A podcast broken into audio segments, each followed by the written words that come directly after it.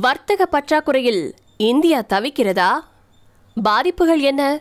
விரிவான தகவல். இந்தியாவின் வர்த்தக பற்றாக்குறை ஜூலை மாசத்துல முப்பத்தி ஒரு புள்ளி ரெண்டு பில்லியன் டாலரா அதிகரிச்சிருக்கு. கடந்த வருஷம் ஜூலைல பதிவாயிருந்திருக்கக்கூடிய பத்து புள்ளி அறுபத்தி மூணு பில்லியன் வர்த்தக பற்றாக்குறையிலிருந்து இது மூன்று மடங்கு அதிகமா. வர்த்தக பற்றாக்குறை என்றால் என்ன?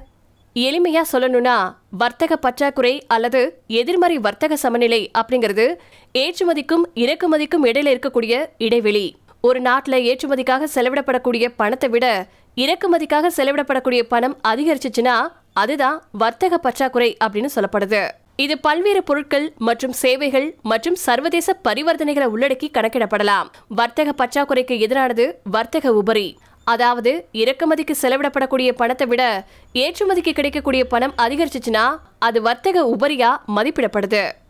வர்த்தக பற்றாக்குறைக்கு என்ன காரணம்?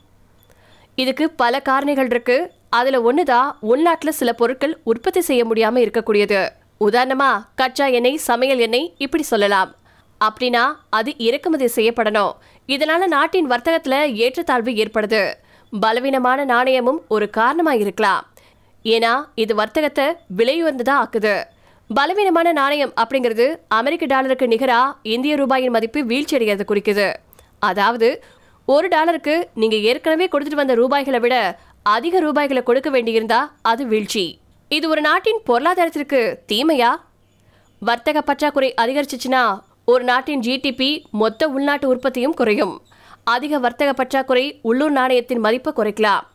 ஏற்றுமதியை விட அதிகமான இறக்குமதிகள் பொருளாதார வல்லுநர்களின் கூற்றுப்படி வேலைவாய்ப்பு சந்தைகளை பாதிக்குது மற்றும் வேலையின்மை அதிகரிப்பிற்கு வழிவகுக்குது.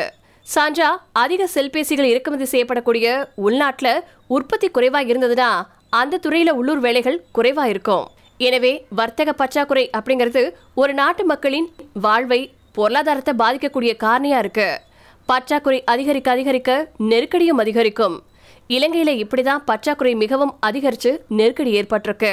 இலங்கை நாணயத்தின் மதிப்பு வீழ்ந்து அந்நிய செலவாணி காலியாகி பெரும் நெருக்கடியை சந்திச்சுட்டு வந்துட்டு இருக்கு இந்தியா தற்போது அந்த நெருக்கடியின் துவக்கத்துல இருக்கு. இது சரியாகுமா இல்ல முற்றுமா அப்படிங்கறத பொறுத்திருந்து தான் பார்க்கணும்.